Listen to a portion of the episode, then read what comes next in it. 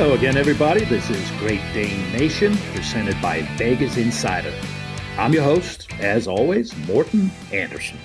Well, I had a ton of fun, as I hope you all realized and listened to, chatting with my Hall of Fame brother, Terrell Davis, last week. He's a special dude. He's efficient, as we talked about, and his life is just very interesting to me. I hope you enjoyed it. And the reaction, by the way, to that conversation has been absolutely fantastic. TD is the absolute best. So we truly appreciate the support that you give us out there. Thank you so much. If for some reason you have not heard it yet, uh, you should check it out on Apple, on Spotify, or wherever you listen to your favorite podcasts. But this week, we're talking to yet another icon of the game Buffalo Bills legend Jim Kelly. So I'm very, very excited for that conversation. I've spent lots of time with Jim Kelly at his charitable events up in Buffalo, and I just love the area. And I love spending time with Jim and his teammates from the Bills. So dynamic and interesting. Before we get to that, however, I'm going to welcome in my sidekick, the always affable and exciting and happy, happy, joy, joy, Tommy Freeze Pops. Tom, I know you're in a great mood today. What's going on, buddy? Uh, no, I'm not, Morten. What? I am not in a good mood today. You know what happened last night on Monday Night Football. Mm-hmm. Well, not normal Monday Night Football, the extra Monday Night Football. My Patriots got embarrassed in Kansas City. And can I just say one thing? Can I put this on the record here? Mm-hmm. Please. Brian Hoyer sucks. Wait a minute. He was very good at in NFL Europe. Stop that. Brian Hoyer sucks.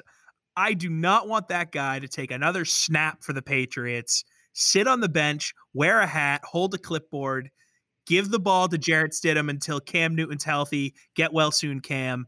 Brian Hoyer sucks. Last time I checked, Tom Brady's not available. I'm sorry. He's not. But you know who shouldn't be available either? Brian Hoyer. Why is he in the league?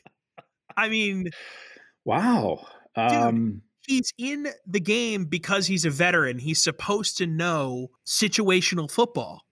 Mm-hmm. What he did at the end of the first half there is unforgivable, fireable. Cut his ass. You, you, didn't like the way he threw the ball? Or you didn't like the way he made decisions? Um... He looked like a rookie, Morten. He looked awful. The guy's been in the league for 12 years. He's been Tom Brady's understudy more than anyone else. What are you doing, guy? You look awful. No, done. I'm done with it. I'm not even going to get analytical here. We don't need to look at the numbers. He sucked. It's done. Let no me, more. No, no. No. Let me talk you off the ledge for a second because for three uh, quarters, the Pats looked really good. I have to give big props to Belichick for the way he was able to game plan for the Chiefs and pretty much held them in check. I mean, the Chiefs were, didn't do anything for three quarters. And, uh, well, then you know the turnovers, as you had alluded to there with Hoyer, didn't help the cause of the Patriots. That's what was the difference in the ball games. I mean, from a coaching standpoint, Belichick did everything he could. The Patriots did everything they could as far as schemes, and eventually the floodgates opened, and the Chiefs were the Chiefs. And yeah, there's definitely issues with the Patriots and their quarterback play. There's no question. They're missing Cam. They're missing Brady. So it is what it is right now. I mean, you hit the nail on the head there with the Belichick stuff. You can't give the guy enough credit for what he did last night with the Chiefs. I mean, they didn't score a touchdown until the end of the third quarter. That's unheard of with this mm-hmm. version of the Chiefs, Mahomes and Andy Reid.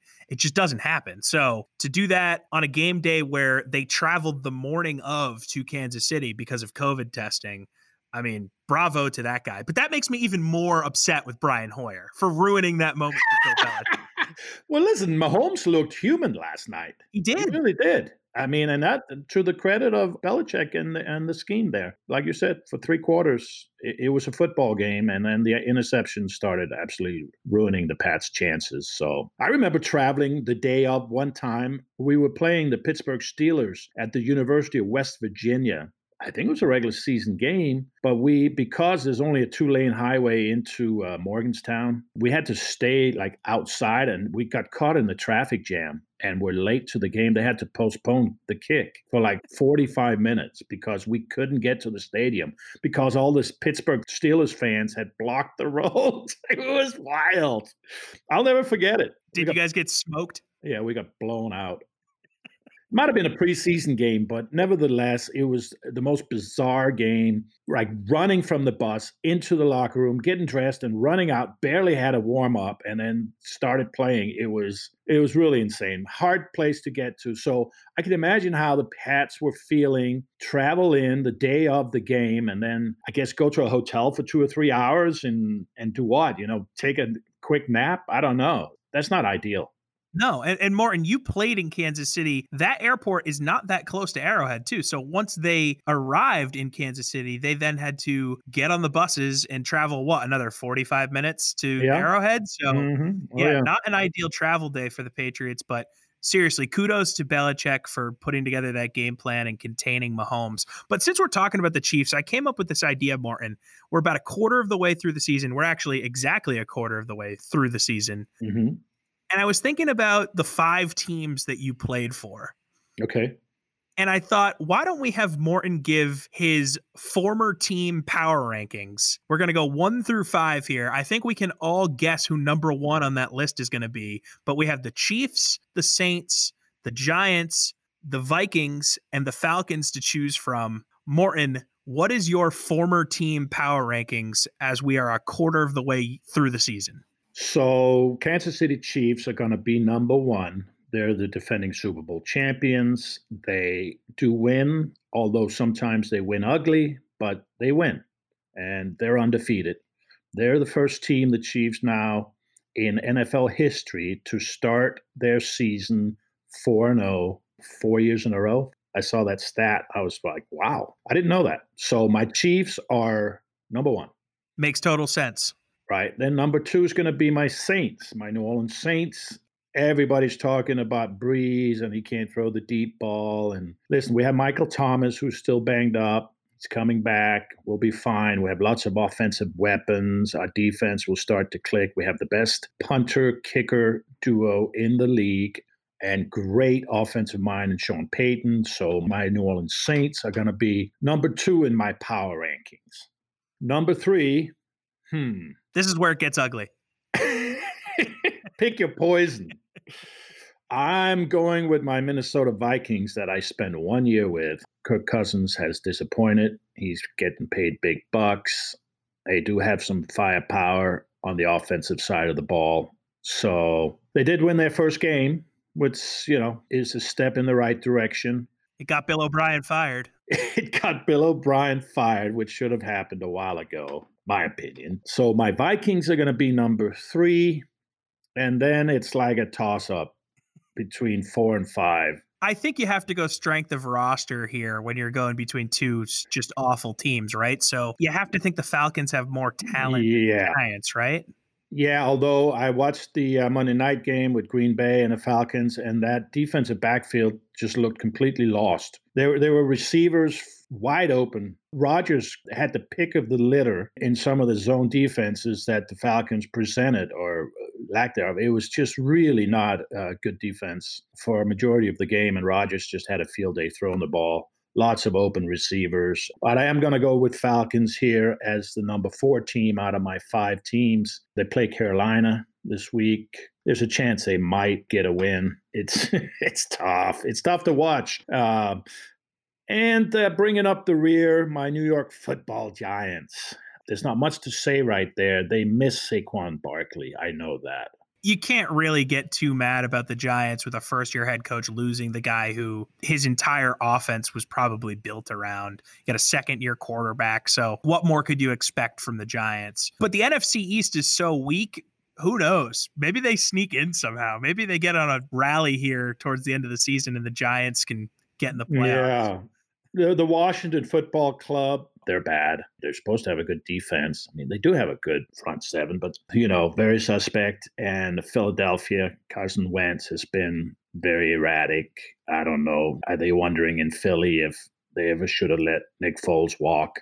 Is that head coach a couple of years removed from a Super Bowl victory? Is he on the hot seat now?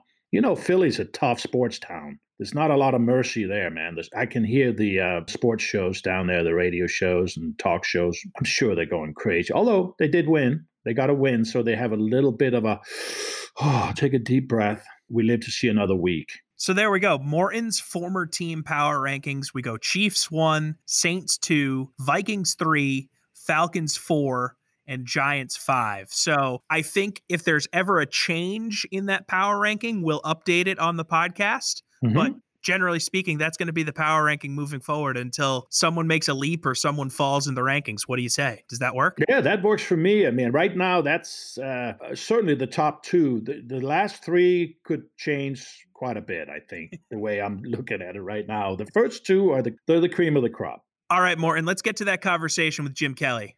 I can't wait for it, so let's kick it.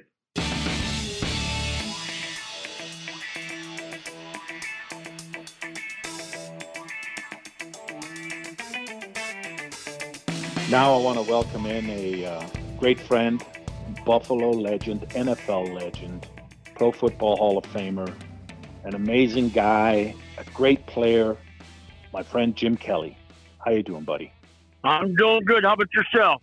Doing fantastic. You got to be pretty pleased right now with uh, the way the Bills are playing. And uh, I know we don't have the Bills Mafia up there, unfortunately, but pretty exciting play from Josh Allen and the current version of the Buffalo Bills. Uh, how well do you know Josh? Have you given him some pointers? I mean, you were the innovator of the K gun and the Bills back in the early 90s. So, what do you see from Josh? He looks good to me we all have seen he's doing his job. He's supposed to uh, put points on the board, and he's doing it. And uh, you know what? The fans up here, even though we're not allowed at games, as you well know, more, they still are excited because I, I go around town, I hear. I'm good friends with Josh. Uh, we've been to dinner many times with my wife and, of course, his girlfriend. And yeah, this is uh, some good times so far up here. I just hope that they find some way, somehow, to keep him from running so much. Even though there are times where those big runs are something we need, and you know, it puts a defense in a situation where they have to watch for that. It's more of the run pass mm-hmm. option, which we all love. But those people out there that have seen me play, they know I was not a run pass option quarterback. I was a pass Give it to Thurman Thomas in backfield, another Hall of Famer. He's what you all know. And yes. I'll I'll take care of the passing game. You take care of the running game. So I've been very blessed, and, I, and I've liked so far what I've seen. Is there one thing, Jim, that you can point to, you know, with Josh, or one thing that you might have told him that you feel might have helped him, or one piece of advice? Well, I've, I've told him a number of times, uh, take what they give you. Um, a lot of times when you are a athletic quarterback, you drop back, your first read is not there, and uh, you want to run with the football. And if you take what they give you, that will enable linebackers to come up a little bit more, and then that pass across the middle will be open more. And uh, you know, I've, I've told him a lot of things, but uh, uh, one of the things I, I like seeing is when he puts air under the football when he goes deep. That was something that I was taught by my college coach back in uh, Miami, Earl Morrall, which uh, if the listeners out there, if they're my age or a little older, they remember Earl Morrall. He was a quarterback for Miami Dolphins mm-hmm. when they went undefeated. So he always told me that, and I told Josh that. And whether he listened to me about it, but he's a lot better doing the thing. But he's such a great athlete, and it's really good to see. And he's tall, which helps him. And he's got a guy now in Stefon Diggs that Bills traded for you know, that raised a few eyebrows in the offseason, but so far so good. That gives you a deep threat for sure. Well, it reminds me back when we got James Lofton. We had Andre Reed. We had Don Beebe. We had two great receivers, but we were more of a three wide receiver team. And we really need that speed on the outside. We went and got James Lofton, I think, in either 88 or 89. And yeah. uh, once we had him there, that completely – you know, opened up everything. No more double teaming Andre Reed. No more sliding the coverage to Don B because of his speed. Now we got speed on both sides, and we get Andre in the middle. So, yeah, yeah. definitely Stefon Diggs coming in was a big plus. So let's talk about briefly the teams in the '90s because you know I've been to your uh, celebrity golf outing in Buffalo. By the way, great great outing, and I'm honored to be asked to come every year, Jim. And I remember we're all in the corner there on Saturday night, and there, there's a little bar there, and, and, and you're busy obviously because there's a lot going on. You got a thousand people in there, maybe, maybe more, fifteen hundred. I have always been, I don't want to say I'm envious of the relationship, that group of guys. And I'm talking now about Andre Reed, Thurman Thomas, Bruce Smith. You know, James Lofton certainly was part of that, but Biscuit, you know, Cornelius Bennett, Tally, Steve Tasker, that core group of guys that you had for those four or five years when you made the Super Bowl runs, it's just a special relationship. Can you speak a little bit about that chemistry that you guys have? Because it's something I just sit back, kind of fly on the wall and watch you guys interact. And I kind of wish sometimes, you know, that I had been on a football team. And I love my teammates, don't get me wrong. But that's just a special bond that you guys have. That's really well said because when we're at the Pro Football Hall of Fame, we are one of the only teams that when you know when we take the picture, uh, the group picture of all the Hall of Famers, when that's done, we always get our group guys together, all the Buffalo Bills, and we take our own picture. And I remember, and I'm not going to point out names. Oh, here we go. The Buffalo Bills are going to take their pictures again. I go, what are you jealous? And a lot of people it. are because we are so close. And mm. even though I, I know that, you know, Cornelius Bennett definitely is a Hall of Famer, Kent Hull, who God rest his soul is in heaven now, and Steve Tasker, as you well know, being a special yes. teamer, he yes. will be in the Pro Football Hall of Fame one of these days. But we are so close. And I think what brought us so close is going to four Super Bowls in a row not winning, knowing that we had to come together as a team. We had to, you know, be together. Uh, and all the negativity that you hear when you don't win, like, oh no, not the Buffalo Bills again. We had to stay together as a tight, close knit football team. But we also had an owner and a, a head coach, Marv Levy, who knew how to treat us. Um, he knew how to, you know, talk to us. And that team to this day, as you well know, are so close. And we we're on a group chat. We have eight or nine of us that are on a weekly text hmm. messages, group text. And sometimes it does drive me nuts. And a lot of times I don't even chime in. I go, you know what? I'm not saying one thing. I'll just let those guys chime in and chirp on each other, and I just sit back and laugh. But uh, yeah, we are a very, very close team and still are. And what's unique about it, at least from an outsider looking in, and you know, I played for 25 years, and I had great, like I said, I played with Cornelius with Biscuit in Atlanta. But every guy, you can take any of those guys that I mentioned earlier that you're alluding to. They're all very, very strong personalities. They're all type A guys, very forceful. I mean, if you want a conversation, if you want to get a word in, and you know, I've heard you're pretty good at the gift of gab too. I mean, I know Jim, so you know, which is great. Hey, but being in that little group, I was lucky enough just to kind of stand around and listen.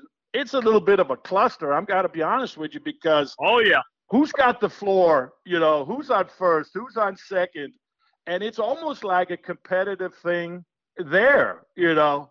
Yeah, and you know what? I when I'm with most of those guys, even you know, I've had my issues with my cancer. That sort of slowed me down a little bit. I I listen a lot more than I chime in. I there's enough entertainment with Bruce and Thurman and Biscuit and Darryl and them mm. talking, jacking each other that I don't even need to chime in. I just sit back and listen. It's like a show. And uh, we it's, always get together, and that's exactly just the way you said it. Everybody has their two cents in, but their two cents, they want to make sure everybody hears it. So I, I nowadays, I mean, back in the day, oh yeah, trust me, we we all chimed in, but now I sort of just sit back I listen. I open my ears up. I laugh. I chuckle. I'll chime in yeah. every once in a while, but I let those guys be the entertainment. I know much has been said and publicized about your health and your battle with cancer. How are you feeling and how is your health? I'm I'm good so far. Uh, I just had my MRI last week and everything came back negative, which thank God now I got four more months before my next one. I just had ankle replacement surgery uh, three or four months ago. So I'm titanium from my ankle, my knees, my lower back, my neck, and my jaw. So I'm the six million dollar man from top to bottom. I mean, I I've covered every angle. I got foot, I got knee, I got back, I got neck, and now I got jaw. So I'm I'm pretty much covered all over there. But uh, you know what? I'm still blessed. The good Lord has decided that He's going to use me in a way to make a difference for others, and that's what I do now. I travel the country speaking as much yeah. as and pray everybody can understand me with uh, you know how I talk now. But uh, the thing is, uh, He has a plan for me, and that's to be able to make a difference for others that are fighting for their tomorrow. And uh, there's so many people out there that don't have the supporting cast like I've had with my two daughters, my wife, and of course my five brothers. So I've been very, very blessed. As you well know, I'm still here. I'm 60 years old, and I get to go and share my story with everybody. As a matter of fact, I've teamed up with the Pro Football Hall of Fame, and we are doing a major motion picture on me and my wife's life the things that we've been through, the things I've been through early on in my life, and uh, we're doing a, a film, and uh, the script is almost done, and uh, our next move is getting a producer and director. And that Pro Football Hall of Fame, David Baker and George Veras have been a big part of that, and they're helping out. And hopefully, it will be out in 2022. Well, let me know if you need a uh, stand-in kicker. I'm happy to uh, provide left leg for that. hey, oh yeah, they they were thinking about having Danny DeVito play you. that's a low shot, man. That's a that's a low shot. I'm six two. Danny's uh, three eleven. Come on, man. yeah, the thing is, they might have to have a little hair to his head. oh boy! What is the um, when we talk about lessons in life? I guess the health scare and what you had taught you number one gratitude, right? Yep. And uh, looking at the big picture and give more than you take. Well, you know what the thing is, I grew up in a family of six boys, and uh, you know, growing up with you know five brothers and um, always the fighting at the dinner table, wanting to get the last bite, uh, always out in the yard and never wanting your little brothers to hang out with you, and just all those things I learned. But what you learn more than anything, that is, if you want something in life, you got to work at it. Nothing's ever going to be given to you. And I know in this day and age, there's so many kids out there that, with the social media and all the things that are going on, that sometimes they take it for granted. But I'll tell you what, I I, I was brought up in a family. If you want it, you got to work at it, and uh, I've been always blessed, and I always looked up and thanked the Lord for everything I had. And I know that we've all been through tough times in our life, but uh, God only gives you what you can handle, and I, that's the way I look at it. It's all about your attitude. We all go through tough times, but it's your attitude and surround yourself with good quality people. And as mm-hmm. I said before, that uh, I've been always blessed in that situation. So I thank God what I got. I have great family around me. My five brothers are still here. As a matter of fact, my little brother is in surgery right now, having his back operated as we speak. So, um, mm. but you know what? The bottom line is, I, I look at it, I go, you know what? I don't have it that bad. There's so many people that have it worse than I do, and I just uh, keep pressing on each and every day. What was the go-to meal at the Kelly household? What were you fighting over? I mean, there's got to be a favorite dinner. Goulash, uh, meatloaf, uh, spaghetti.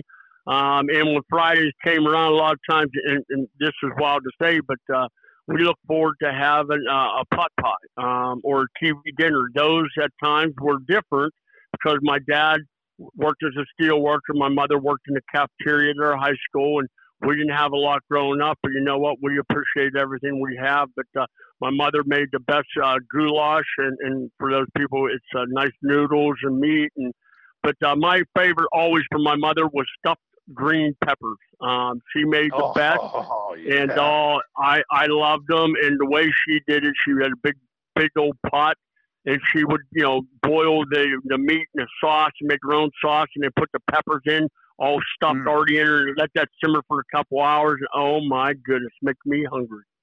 That's why you were linebacker size. Now I read somewhere the Penn State actually recruited you to play linebacker. Is that true? Yep, that was uh, well. You know where I grew up, you were either Pitt or Penn State, and I was always a big Penn State guy, and that's where I wanted to go to uh, school at college. And I went to a football camp my junior and senior year.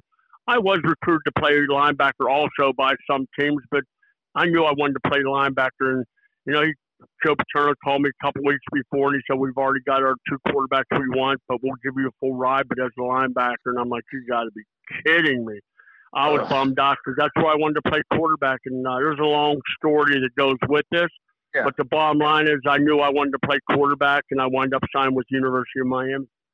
Yeah, and Coach Schnellenberger was an innovator, wasn't he? He was special down there, and uh, you built something. Now you didn't, you didn't win a championship, but you certainly built for the future for that rocket ship that was Jimmy Johnson at the U. Yeah. And you have to feel pretty good about what you established and what your teams established at the U. Well, when I went there, they were ready to throw football out the window, and I knew that at, at the time I was recruited by uh, Lou Saban, and Lou Saban was a professional coach, coach as a matter of fact here in Buffalo, and he went there, and um, Schnellenberger came in the year after. He wound up leaving Miami, and Schnellenberger came in. He brought Earl Morrall with him. So that's when I really uh, thrived in that style of offense, more of the pro style offense, and we took it off from there. We had a good football team, but my junior senior year we were on probation, and then uh, the year after we were off probation, I I left, and that's when um, they really started really skyrocketing and started doing good, winning national championship. I think four or five times, and yeah, we're we're still a good football team, not quite what we used to be, but hopefully we'll get that back. I loved uh, the USFL, man. I was a fan, and uh, we had a team in New Orleans, the Breakers, you go to the Houston Gamblers. Any regrets uh, initially of deciding to play in the USFL versus going in the NFL? Zero, absolutely none. I mean, that's where I really learned the passing game. Uh, was when I played with, for, you know, for Mouse Davis. Uh, as far as my offense coordinator, Jack Pardee was our head coach, and as a matter of fact, after two years of playing in Houston, we merged with the New Jersey Generals, and guess who the owner was? That would be Trump. Yep, Donald Trump was our owner, and we had mini camp, and I was excited because I had Herschel Walker in my backfield. They were calling it the Dream Team, and boom! Unfortunately, the league folded, and then I signed. Probably made one of the best decisions of my life was becoming the Buffalo Bill, and here I am. Uh, since 1986, I've been a Buffalo Bill resident, and uh, Oh, I will yeah. die here. Hopefully, that's all for many, many more years. Do you think ever that spring football, Jim, like the XFL, it looked good, but then, it had some momentum, and then the pandemic happened. Do you think spring football is a viable thing? I mean, is it going to happen?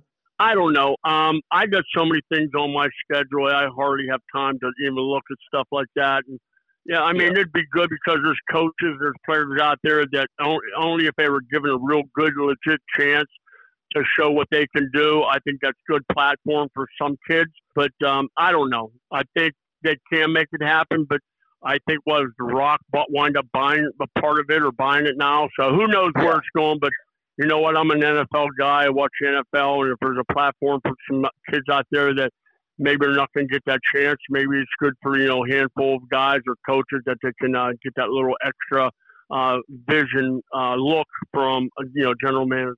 When we get older, and I just turned 60, Jim, I mean, you came in a time when there was some unbelievable quarterbacks. You know, you talk about Marino, Elway, Steve Young, you know, Brett Favre, Aikman, Montana. I mean, it was just stacked. And, you know, Marino goes to one Super Bowl, doesn't win it.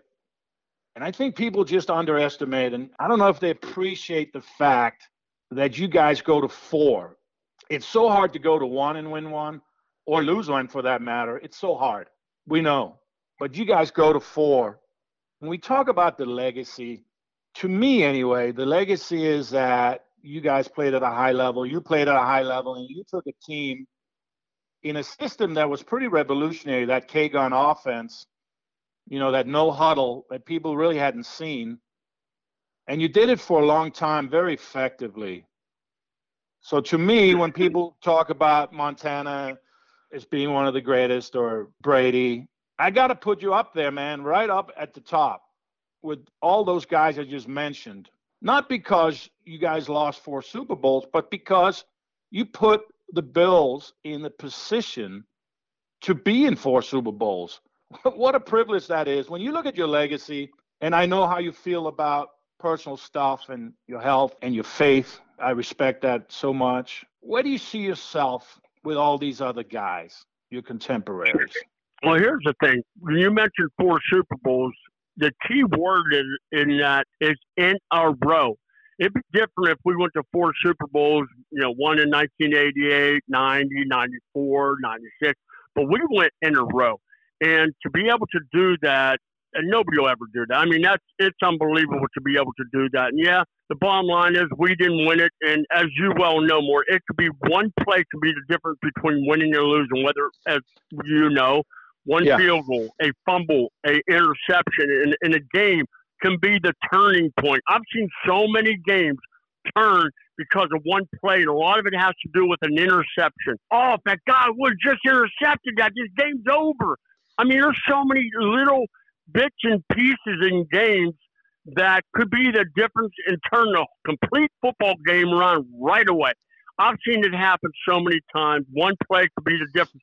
I'm proud of what we did. Yeah, we didn't win, and um, you know what? I would never put my name up there for one of the best because you know what? I would should have had been able to do what I had to do to win one or two or three of those, and I didn't do it. I'm just, you know, I'm going to just be honest with you. The goat that I feel is Tom Brady. I think he's the greatest of all time. I think to look at uh, Joe Montana, as you said, is one of the other ones. But you know, you look at Drew, Drew Brees. You look at some of these other quarterbacks are playing nowadays.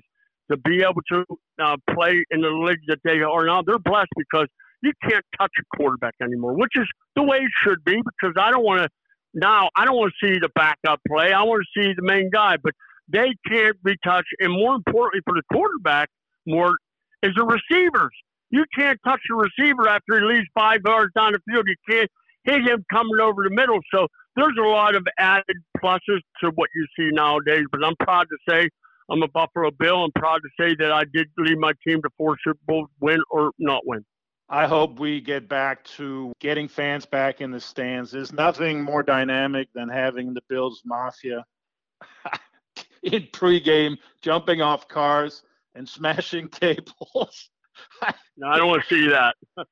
I, do.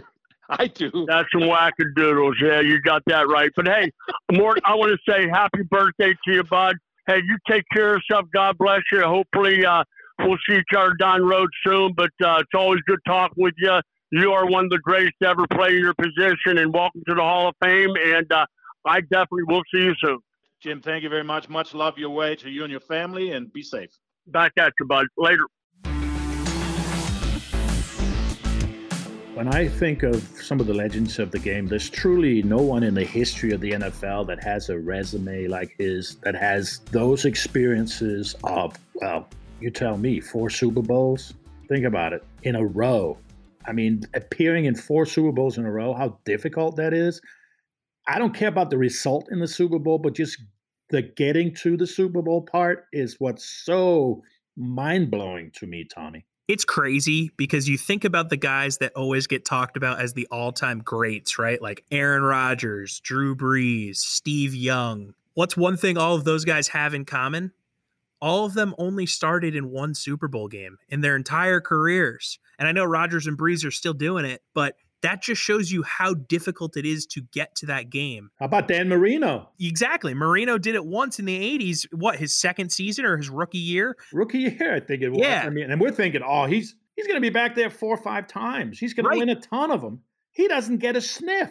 It's insane. So I don't think the Bills of the 90s get enough credit, honestly, for doing what they did. I think Hall of Fame voters have given them enough credit because you look at that roster, it's full of guys that are in Canton or going to be in Canton one day. But the football public in general, I think, ignores what that team did in that era. It's really incredible what he was able to help that team achieve in that decade. And the Bills were loaded on both sides of the ball with really, I mean, big players. And you take a look at all the gold jackets in the Pro Football Hall of Fame, and there are a ton of Buffalo Bills in there Bruce Smith, Andre Reed, Thurman Thomas, and more to come.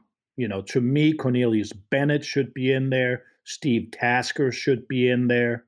Lofton is in there as well. I mean, you have to think of him as a Bill a very fascinating story with Jim, a very fascinating team, and a time where it was just unheard of to do. You know, you think about the 70s and the four Super Bowls that the Steelers went to, and they did win, but they weren't four in a row. I just don't ever see that being replicated, that one team goes to four championship games in a row. Do you see that, Tom?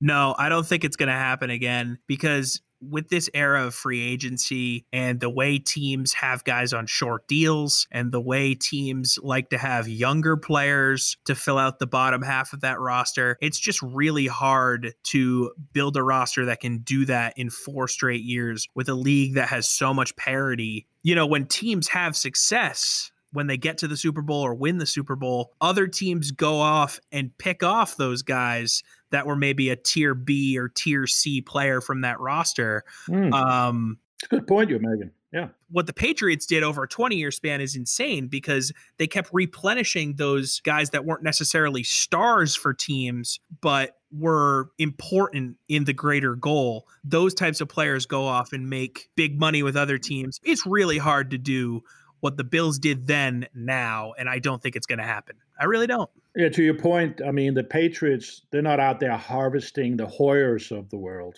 Oh, my God. How dare you?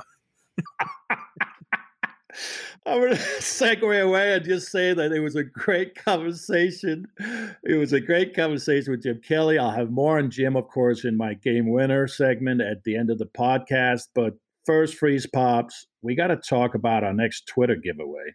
Yeah, so this past week we did a giveaway on Twitter. Morten tweeted out the Hall of Fame postcard with his signature on it. We had three winners. So we're going to send those off. Congrats to those winners. And thank you again for following us on Twitter. But we want to do another Twitter giveaway. And you and I were brainstorming, and you came up with an interesting idea.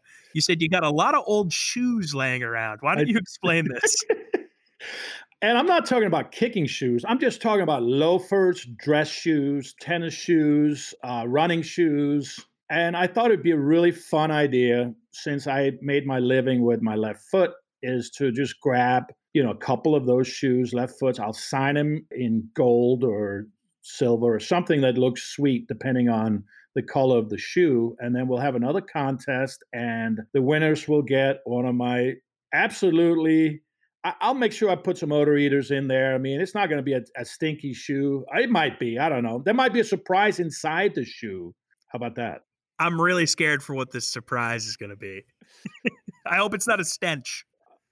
I'm not going to reveal what the surprise is, but no, I, I love it, and I I think it's hilarious, and I'm all in. So we're gonna have that up on our Twitter feed Thursday morning.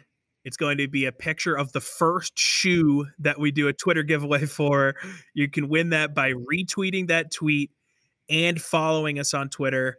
Retweet Morten's tweet of the shoe and follow us on Twitter at Great Dane Nation, and you will be entered in the contest to win one of Morten's Hall of Fame shoes. So good luck to everyone on that, and let's get to my conversation with Kevin Rogers from Vegas Insider.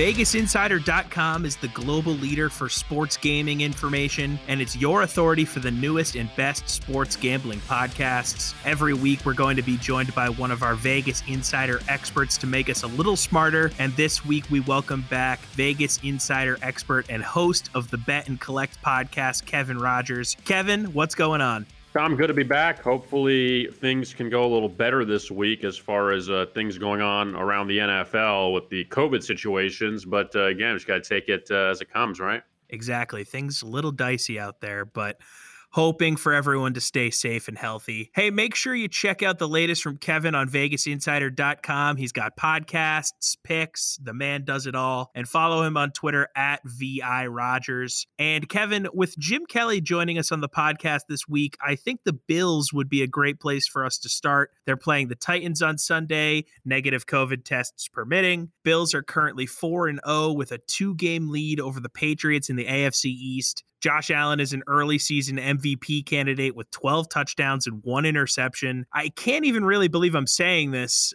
Are the Bills actually a real Super Bowl contender this season? I mean, in the AFC, you got to say, or at least this season, you have to say everyone is a contender because you want to make the Chiefs out to be, not you specifically, but people want to make the Chiefs out to be, you know, the team to beat, which is fine. But we just know how hard it is to repeat in the NFL to repeat as champions, and the Chiefs actually play the Bills uh, next week, so that should be a very interesting game. But uh, look, Josh Allen has played very well for Buffalo in that draft, where You know, you had Sam Darnold and there you had Josh Rosen, and yet Josh Allen out of Wyoming ends up being, you know, one of the top players. I mean, Lamar Jackson was also in that draft too, and we saw what he did last year. But, you know, Buffalo, the only question I have about them so far is they've taken care of business against teams like the Dolphins and the Jets and the Raiders. Well, they beat the Rams in a game they were up big, and then the Rams came back and took the lead, and then Buffalo beat them at the end. But it's just about what's going to happen when Buffalo plays New England, when they play Kansas City. That when they play the better teams, the AFC, how are they going to be? That's kind of my concern with them. I can't take away what they've done. They've been very good. Allen's played well. Stefon Diggs a great addition. They're very good defensively. It's just about the schedule so far has been helpful for them to start 4 0.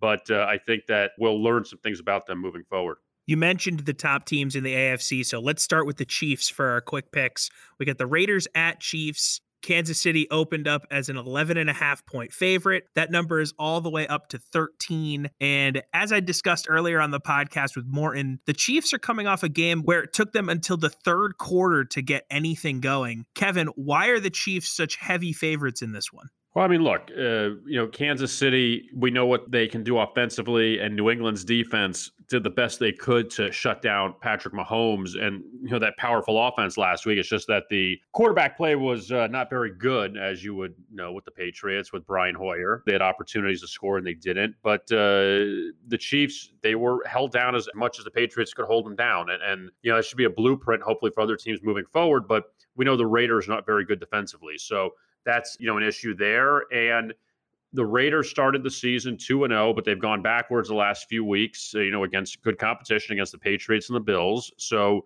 it should be no surprise that Kansas City is laying at least 9 or 10 at home every week. And we've seen that already against Houston in the opener. We saw that against the Patriots when, again, Cam plays, they're laying seven. Cam doesn't play, they're double digit favorites. So that one we know is a little skewed. I'm not surprised by this line. And, you know, we heard the uh, the news that one of the Raiders had a positive COVID test. You kind of wonder, you know, how that's going to affect things moving forward. And, and again, you saw last week the Chiefs and Patriots game got postponed from Sunday to Monday. Maybe they shouldn't have played Monday, but that doesn't matter. The game's over with. I just think that, you know, Kansas City at this point, as long as they're not playing Baltimore, I'm not surprised that they're at least a touchdown favorite in every game moving forward. Let's head to Pennsylvania for the battle between Philly and Pittsburgh. Eagles are at Heinz Field coming off their first win in San Francisco last weekend. The Steelers had a last second unplanned bye because of COVID postponements. Steelers are seven point favorites in this one. Kevin, what's your read? You know, Philadelphia had that tough start to the season where they lost that game to Washington, and then they had a horrible performance at home against the Rams, a horrible performance against the Bengals, and then they found a way to put it together against the San Francisco team last week that was all beat up. But I can't take away from what the Eagles did in that game. And now you say, do you have momentum coming into this game against Pittsburgh? And they're facing a Steelers team. Again, they were thrown off last week because of the game postponing against the Titans. So they had their bye week. And now they can kind of reset the cards. But Carson Wentz, he's got a lot of injuries he's got to deal with on, on his offense. But the Eagles defense face Nick Mullens and CJ Beathard. And now you're facing Ben Roethlisberger. And we know the Steelers can light it up. And so far, what Pittsburgh has done, you know, they've beaten a few teams that aren't exactly Super Bowl contenders, but I'm also not going to take away from what the Steelers have done so far. I mean, the three wins have come against the Giants, who are winless, the Texans, who are winless, and the Broncos, who have one win, but they beat the winless Jets. So they haven't exactly beaten good competition. But again, like I said, it's like with Buffalo. We can't take that away from them that these are the teams they have to play. And nobody thought that, you know, Drew Lock wouldn't be able to play in that game or he got hurt in the game against Pittsburgh. And the Giants were supposed to be improved, and they're not. And, you know, Houston was a playoff team last year, and, you know, that was still a tough game. But I'd probably look at Pittsburgh here just because, you know, I don't know if the Eagles can do it again a second straight week. Uh, you know, they were very fortunate because San Francisco is such a beat up team right now. The final game I want to hit on with you is to me the most interesting from a gambling perspective, and that's the Colts as one and a half point favorites on the road against the red hot Cleveland Browns. Colts opened up as two and a half point favorites. Kevin, why are the Browns home dogs? Well, Indianapolis has the best defense in the league. And, you know, now, again, I feel like I'm repeating myself that the Colts, who they play the last few weeks, Chicago 3 0, but we know they're not a 3 0 team. They beat the Jets, who were terrible, and they beat Minnesota, who didn't get their first win until last week against Houston. So, and they lost to Jacksonville inexplicably in week one. So the Colts have not played a terribly difficult schedule, but, you know, they're 3 and 1. Cleveland they did win that game at Dallas last week, but Dallas's defense is horrible. And Dallas, if it wasn't for that ridiculous onside kick that Atlanta didn't recover, they should be 0 4 on the season, in spite of all the talent they have offensively. But I mean, I'm not totally, I'm not against the Colts here being a road favorite because they played well defensively. Offensively, they got held to four field goals against Chicago last week. That's a little bit, you know, of a concern. They got the one early touchdown. They got held to four field goals, but also they kept Chicago out of the end zone until the final few minutes of the game. And Cleveland, again, who have they beaten? Cincinnati, who got their first win last week with a rookie quarterback.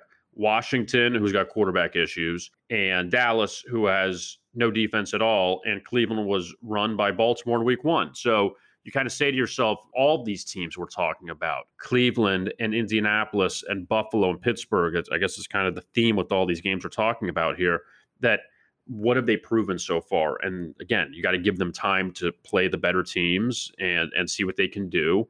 Like we'll see what the Colts do when they play the Titans. Let's just say, you know, later on in the season. But I mean, I would probably lean Colts here. I mean, I don't love the game. I think it's a little too much of a coin flip. But I see why the Colts should be favored because you know, Cleveland for as well as they played, you go from facing a terrible defense in Dallas to an excellent defense in Indianapolis. So, you know, it's going to be a big test for the Browns. Kevin, thank you so much for joining us again. And before I let you go, tell everyone what you're working on and where they can find it. Well, we have the Bet and Collect podcast again coming up uh, this week. It should be released on Thursday. And we have our videos on our YouTube channel at Vegas Insider for Thursday night football for Bucs Bears. For Sunday night, we'll have the Seahawks and Vikings. Monday night, the Chargers and Saints, wherever they play that game due to the hurricane that's coming to that area. And also, we have our contest picks. So we have a lot uh, to check out as well as some of the write ups for uh, those games as well. And remember to check out vegasinsider.com slash GDN for your free weekly pick for the NFL weekend. That's vegasinsider.com slash GDN. Kevin, thanks for the time today. All right, Tom, you got it. Thank you. And now, Morten Andersen's game winner.